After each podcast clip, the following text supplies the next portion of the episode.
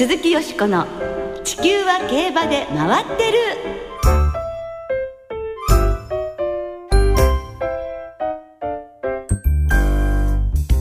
皆様こんばんは。お元気でいらっしゃいますか？鈴木よしこです。地球は競馬で回ってる。この番組では週末の重賞レースの展望や競馬界のさまざまな情報をたっぷりお届けしてまいります。最後までよろしくお付き合いください。今日ご一緒してくださるのは大関俊アナウンサーです。こんばんは大関です。よろしくお願いします。よろしくお願いします。いいお声ですね。元気ですね。暑いのに夏は好きなんです。あなるほど。わかりやすい。じゃあ暑くても大丈夫なんですね。そうですね。寒い方がむしろ我慢するのが大変だっていう。夏派なんですね。夏派ですか、はい。そんなね夏派の大関さんにぴったりっていうわけではないですけれども。今週の月曜日と火曜日北海道苫小牧市のノーザンホースパークでセレクトセール2017が行われました。ねえすごい競りでしたよね。売却総額税抜きで2日間合計。173億2700万円に上り5年連続で過去最高を更新いたしました。すごかったですね。平均落札価格も2日間で4268万円。去年からおよそ400万円上昇して落札率87.9%も過去最高。1億円を超えた馬も32頭いて去年の23頭を上回って過去最多ということになりました。はい。よしこさんはセレクトセールの現地にいらっしゃっはい。たということで、ええ。あのどんどん値が上がっていくのでもうなんか息を止めて見つめるという感じでしたよね。でとっても北海道暑かったんで特にそのいあの初日もう真夏もう beautiful lovely day だったわけなんですけど それでまあ外は風が吹くと少し涼しいんですけど中はもう熱気でムンムンだったんですね会場の中は。はい気温も高かったですけどもセール自体の熱気を帯びた雰囲気も暑かったですね。1日目に登場した1歳こちら最高価格がディープインパクト産駒でタッチングスピーチの弟にあたるリッスンの20162億7000万円、2日目搭載市場の最高価格も父ディープインパクトのボバでした。イルーシブウェーブの2017で日本のセール市場2番目となります。5億8000万円での落札ということになりました。いやいやいやいやいやびっくりですよね。5億9千万ありませんかって、えー、6億いくのかなって、ね、どう、本当に思いましたもんね。でも5億1000万というのも大変な金額ですものね。まあいろんな値段つきましたけれども、でも本当に、あの、その馬主さん、買う方にとっても、売る方にとっても、見守る私たちにとってはもう、なんかこう、本当に引きこもごもっていうか、いろいろな思いがね、ありました。でも、その子馬たちの将来っていうのはあのまだまだみんな同じだからあのなんとか無事に元気よく育ってデビューの日を迎えてほしいなとただただ祈るばかりですね。はい夢とロマンがこうあの馬の中にはいっぱい詰まってるわけですからね、はい、そうですね。その第一歩っていうね感じがいたしました。本当に順調なデビュー迎えてほしいですね。鈴木よしこの地球は競馬で回ってる。この番組は JRA 日本中央競馬会の提供でお送りします。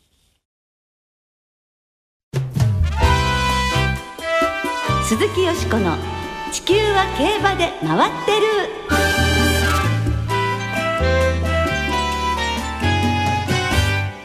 馬の博物館女性騎士展に迫る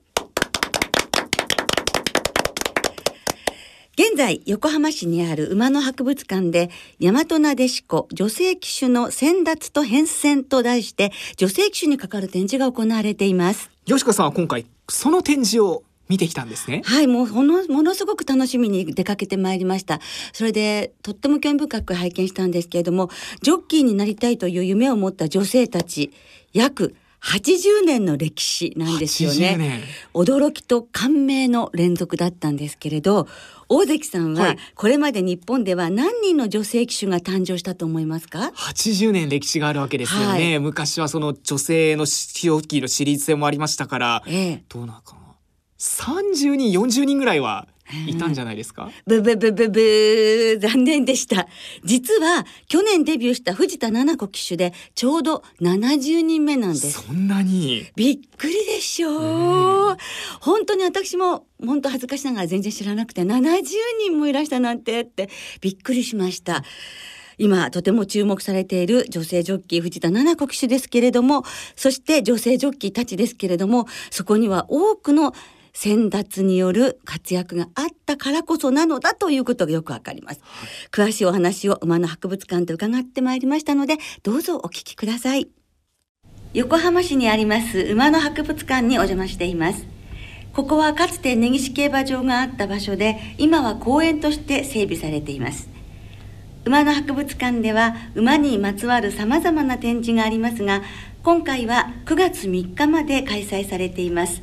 大和なでしこ女性騎手の先達と変遷について詳しくお伺いしてまいります。馬事文化財団上席学芸員日高義嗣さんです。よろしくお願いいたします、えー、よろしくお願いいたします。今回は女性騎手を扱っていらっしゃるのですが意外にも馬の博物館で女性ジョッキーをテーマにした展示というのは、まあ、開催というのは初めてだそうですねはいあの馬の博物館だけではなくて、まあ、東京競馬場内のあの競馬博物館ですとか、まあ、他の文化馬事文化施設でもですね本格的な展覧会としては初めてだと思います。はい現在のまあ K1 ルーツのであります幕末の1860年からまあ長い目で俯瞰していただきますと我が国の競馬界というのは、まあ、男性社会の縮図の典型のようなものでございました、まあ、そのために、まあ、女性騎手の歴史変遷を調査するとなると実際は難易度が高くて、えー、実際本格的に取り組まれた方はいらっしゃらなかったと思います。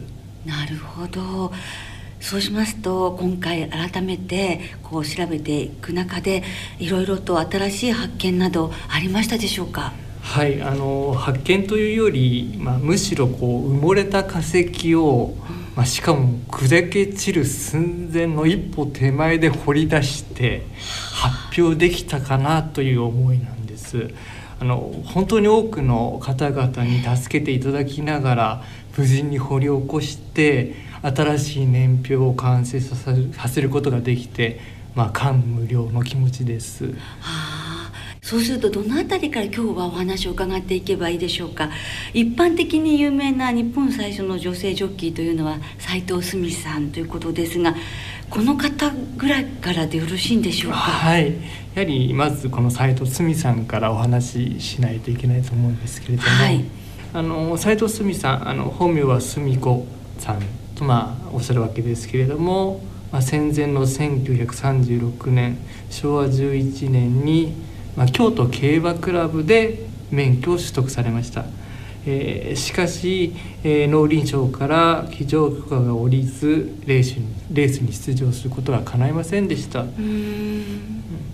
ちなみにこの斉藤澄さんは、はい、競馬速攻競争の、まあ、ドライバー免許ですね、はい、騎士免許だったんで、はい、あの皆様がイメージされている、まあ、今のギャロップで走る平地競馬とは違います。うんでもこの方がやはり乗れなかったっていうのは非常に残念なことですよね。どんな方だったでしょうか？はいあの斉藤さんについてはあの幻の騎手として、まあ、数人の研究者や作家の方が、まあ、詳しく調べられ出版化されていますし、まあ、吉永美智子さんは、まあ、彼女をモデルに小説も書かれております、まあ、私自身もこうあまりの悲運さにこう言葉を失ってしまうような、はい、この騎手人生であったということなんです。あのまあ、とにかく一度でいいからレースに参加させてあげたかったなっていう、まあ、思いが強い方ですよね。まあ、デビューはできなかったんですけれども日本最初の女性ジョッキー斉藤澄さんそしてレースに乗った日本最初の女性ジョッキーが上山競馬の岩田富子さんなんですね。はいどうでしょう調べるのにご苦労はありましたでしょうかそもそも岩田さんにつきましてはあの雑誌の地方競馬というのがあるんですけれども、はい、そこで日本初の女性騎手として昭和22年に上山競馬で初騎乗されたという数行の説明がセーラー服姿の写真とともに紹介されていて、私はその記事で初めて知ったんです。はい。で,、えー、で岩田さんが初めて起動されたのが戦後間もない1947年。当時15歳の女学生だったということでした。はい、で翌々年高校進学のために引退されたわけでございます。はい。えー、ですから騎乗回数は2年間で学生ですので、はい、夏休みや土日や祝日だけ、はい。はい、ということで、まあご本人に聞いて確認したところ、まあ、わずか20回程度ぐらいしか乗ったことはないはずだということですね。ただ、まあ、あの草競馬ではなくて、まあ、公式のレースに騎乗した、まあ、オフィシャルのレースに騎乗した女性騎手、はい、まあ、本当の最初の第一号になった方ですね。はいまあ、女学生でジョッキーになられたということですからやはりそれは岩田さんを騎手にさせたいというお父様のお気持ちも相当強かったということなのでしょうか？そうですね。あのー、これはあのご本人以外にもお兄様がご存命でお兄様から教えていただいたんですけれども、えー、お父様が定吉さんというお名前の方でですね、えー、まあ、カメラ山では有力な馬主さんでいらっしゃいました、えー、ですからまあどうしてもこう娘を騎手にさせたかったそうなんですね。はい、えー、でまあ定吉さん自体あの定吉さん自身も地元の名士であってって上宮競馬の開催員の一人でもありましたので、まああまあ農林省の方と、はい、まあ、直接会議の場を何度も何度も持って説得を試みて、最終的に馬主ならばという条件で女性の騎乗を認めていただいたと。はい、でまあえー、有力馬主さんでいらっしゃいますので数ある馬からがなんとか女学生の富子さんに馬を持たせてあげたと。えー、これこれならばもう乗れますのでそうですねこれでデビューが果たせたわけです。あなるほどね。じゃあもうそのお兄様に聞けてそういういろんな細かいことがお分かりになったっていうことなんですね。そうなんです。はい。でもやはりそのお父様の気持ちはそれでつなんていうかあのそのかなって日本で最初のレースに騎乗したジョッキーに娘がなったということで非常にそれはお父様は嬉しいことだったでしょうね。うんだと思います。特にもう初めて買った時は本当に嬉しかったんじゃないかと思いますよ。そうですよね。そしてあのご本人ともお話できたんですか？はい。先ほどちょっとねご本人に伺ったというワードがあったので、はい、そうですね。はい。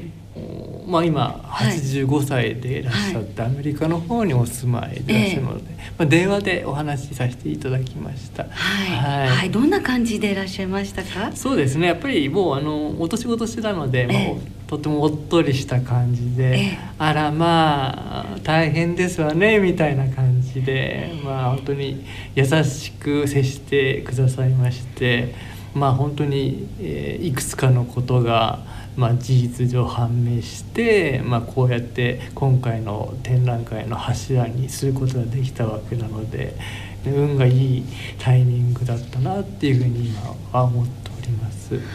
アメリカに住んでらして85歳ジョッキをされてた時が15歳ということですから70年前のことをあの岩田さんは覚えてらっしゃいましたでしょうか？はい。あの初めて飼った馬の名前も覚えていらっしゃいましたし、えー、どうして馬主になれたかという理由もしっかり覚えていらっしゃいましたし、えー、騎手免許まあその22年の時は、まあ、馬主という理由でジョッキーになったんですけれども23年からはもう新競馬法が成立しましたので、はい、ちゃんと騎手免許を持たないと騎手になれませんでしたので。えー、試験長まで行って騎手免許を受けたということもですね教えていただきました。でもそのあの騎手をされてたことの何か思い出であの楽しかったことなどおっしゃっていらしたことありますか？そこまではですね聞けなかったんです。あの実際もうお話が聞けたのが展示が始まる2週間前。本当にギリギリだったものですからもうそれぐらいたどり着くのが大変だったってことですねご本人にまで。本当に、えー、大変でした、はい、でもその岩田富子さんがお元気でいらっしゃるっていうのはなんか伺ってるだけでもこう嬉しくなってくる気がいたします。ね、ありがとうございます。そしてまたあの学園の皆様の本当にそういう深い思い執念というと失礼ですけれどもね。やはりそういう皆様のプロ意識がそういうふうに実ったということなんだなと感じます。そしてこの岩田富子さんが騎乗速歩の騎手だったということなんですけれども、はい、平地競馬の日本初の女性騎手というのが岩手の高橋優子さんということなのでしょうか？はい、そうですね。1968年、昭和43年に優子さんが、まあ、騎手免許を取得されました。はい、えー、お父様はオーナーブリーダー兼調教師兼騎手。おえー、お母さんが日本初の経過速報の記事というご家庭の次女でいらっしゃいましたもうサラブレッドでいらしたわけですねそうですねこの方はすごい成績を残していらっしゃるんですね。はい。あのデビューした年に、まあ、19勝で2年目には当時岩手の最高賞金レースを制覇、はあ、そしてで岩手競馬のリーディングの5位になられました。でその後も順調に勝ち星を重ねられて、はい、なんと昭和46年の NHK の「紅白歌合戦」の特別審査員に選ばれて出演されてらっしゃいます。すごいですね。昭和46年に NHK の「紅白歌合戦」の審査員旗手で「紅白歌合戦」の審査員に選ばれたというのは私は成田ブライアンのその活躍した年の南井克美騎手を覚えてるんですが、多分その南井克美騎手と高橋優子さんのお二人だけですよね。そう間違いないと思います。それをお伺いするとどれだけすごいことか分かりますよね。そう分かっていただけると嬉しいですよね。はい。うわでもしかも女性でねジョッキーとして「紅白歌合戦」の審査員キャーかっこいいですね。なんか競馬界としても嬉しいですよね。ねまあそれだけ本当に活躍されていらした高橋優子さんなのですがずいぶん若くしてお亡くなりになったそうですが。そうなんです。実はあのこの後ご結婚されるんですけれどももう半年も経たずにですね24歳の若さでお亡くなりになられました、ご病気で？そうなんです、はいただまあわずか5年余りの騎手生活で209勝まあ、岩手の一流騎手としても秀でていたと、まあ、この活躍が競馬界に一石を投じることになったわけでございます。まあ、すなわち女性が女性騎手を目指す強力な原動力につながっていたと思います。そうですねその後に昭和50年代前半にデビューされたジョッキーの方たちもいらっしゃいますね。はい、えー、新田弥生、まあ、当初吉田さんというあの名字でいらっしゃいましたけれどもこの新田さんと、えー、土屋薫さんそれから安池茂美さんの3人が、えー、高橋優子さんの後を継いでですね、まあ、騎手としてデビューされたということになります。はいはい、えー、時代は昭和50年代に入るということですが今日のお話の続きはまた来週じっくりと伺わせていただきたいと思いますので日高さんまた来週もよろしくお願いいたします。こちらこそよろしくお願いいたします。ありがとうございました。はい、いかがでしたか？いやこんなに長い歴史がこう女性ジョッキーの黎明期にあったんだなというところでそのあの最初にデビューした方のお父様が並々ならぬ執念を持っていたからこそ、ね、今の歴史がつながったんだなとも知らないことばかりでしたね。そうですね、えー、この、えー、展示会は9月3日まで行われていますのでぜひお出かけいただきたいと思います。そしてこの続きは来週お届けいたします。どうぞお楽しみに。鈴木よしこの地球は競馬で回ってる。ここからは週末に行われる重賞を展望していきましょう。今週は日曜日に函館で函館記念が行われます。芝2000メートルハンデ戦の G3 です。サマー2000シリーズの第2戦となっています。はい、では今週もデータチェックです。1週間のご無沙汰でした山本直でございます。あなたの恋人データチェック提供歌のアルバム函館記念の過去10年の一番人気の副勝率は 20%3 連単の平均配当は16万4000円。馬は世に連れ世は馬に連れ。ここからが本当のデータでございます。年齢別に見ると4歳と5歳がともに副勝率21%で並んでいます。前走の着順を見ると6着以内だった馬の副勝率が29%と優秀です。2010年に改修されてから4枠以内に入った馬の副勝率が29%で内枠有利の傾向が出ています。はるばる津軽の海越えて出会った2人は霧の中まぶたを閉じれば見えてくる。愛しいあなたはダンツプリウス。山本直でございました。また来週お会いしましょう。ごきげんよう。さようなら。はい若い方もお分かりになるかな？玉置宏さんです。いやー私はあのリアルタイムではさすがに見た記憶がないですね。その曲に入るまでのこう紹介がすごくこう素晴らしいとはい。いうのは聞いたことがあるんですけれども、今日もダンツプリウスに入るまで素晴らしかったですね。素晴らしい。えー玉置直さんにお届けしていただきました えー金曜日14日金曜日正午の時点で函館は天候晴れです。芝コースダートコースとも両のコンディション、えーこの中間雨が降っていない函館なんですが、はい。日曜日の函館は曇り時々雨ただ28度という予報が出ています、うんはい。先週私函館に行ってきたんでうんいすが、かがだったですか？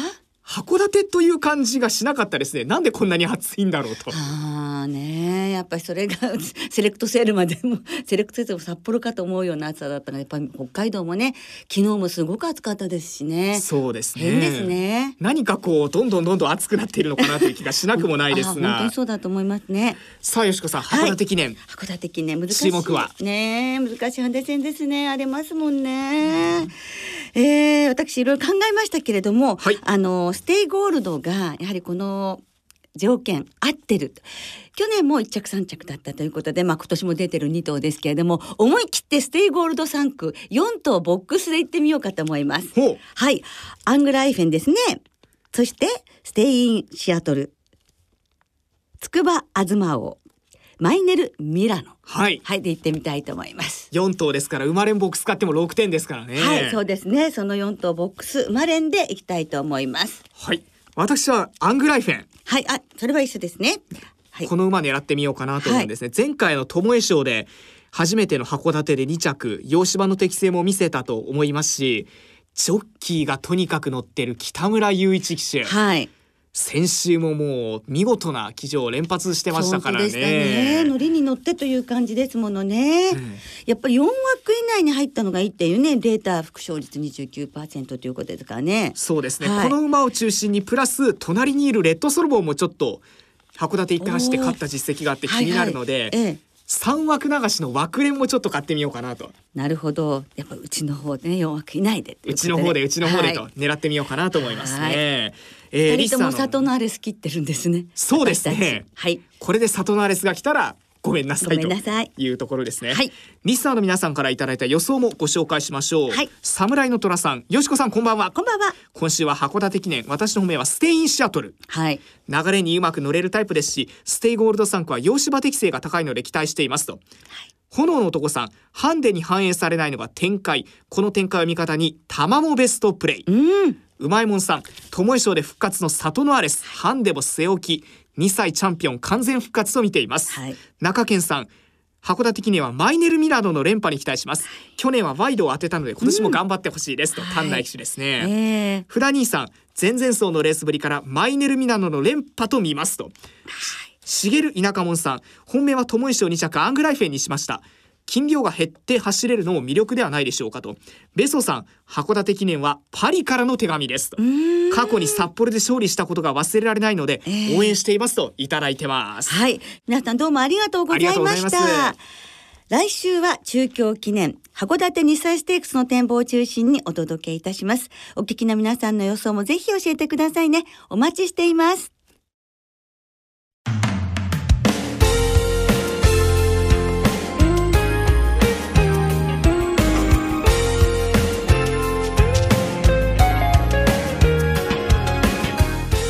そろお別れの時間となりました。今週末は福島中京そして函館の三場開催です。日曜日の函館では函館競馬場応援大使を務めるウーマンダッシュアワーと2年前にキングオブコントで優勝したコロコロチキチキペッパーズが豪華共演です。最終レースの終了後にライブを行います。そして日曜日の福島競馬場では小坂井翔太さん岡部玲子さん橋本まなみさんによるトークショーが行われます。さらに日曜日の福島競馬場には今最も脂の乗っているモノマネタレント古賀修さんとお笑いコンビのアルコピースが来場。お昼休みにお笑いライブを行います。それでは皆様体調管理にお気をつけて週末の競馬存分にお楽しみくださいお相手は鈴木よしこと。大関俊でした。また来週元気にお耳にかかりましょう。鈴木よしこの地球は競馬で回ってる。この番組は JRA 日本中央競馬会の提供でお送りしました。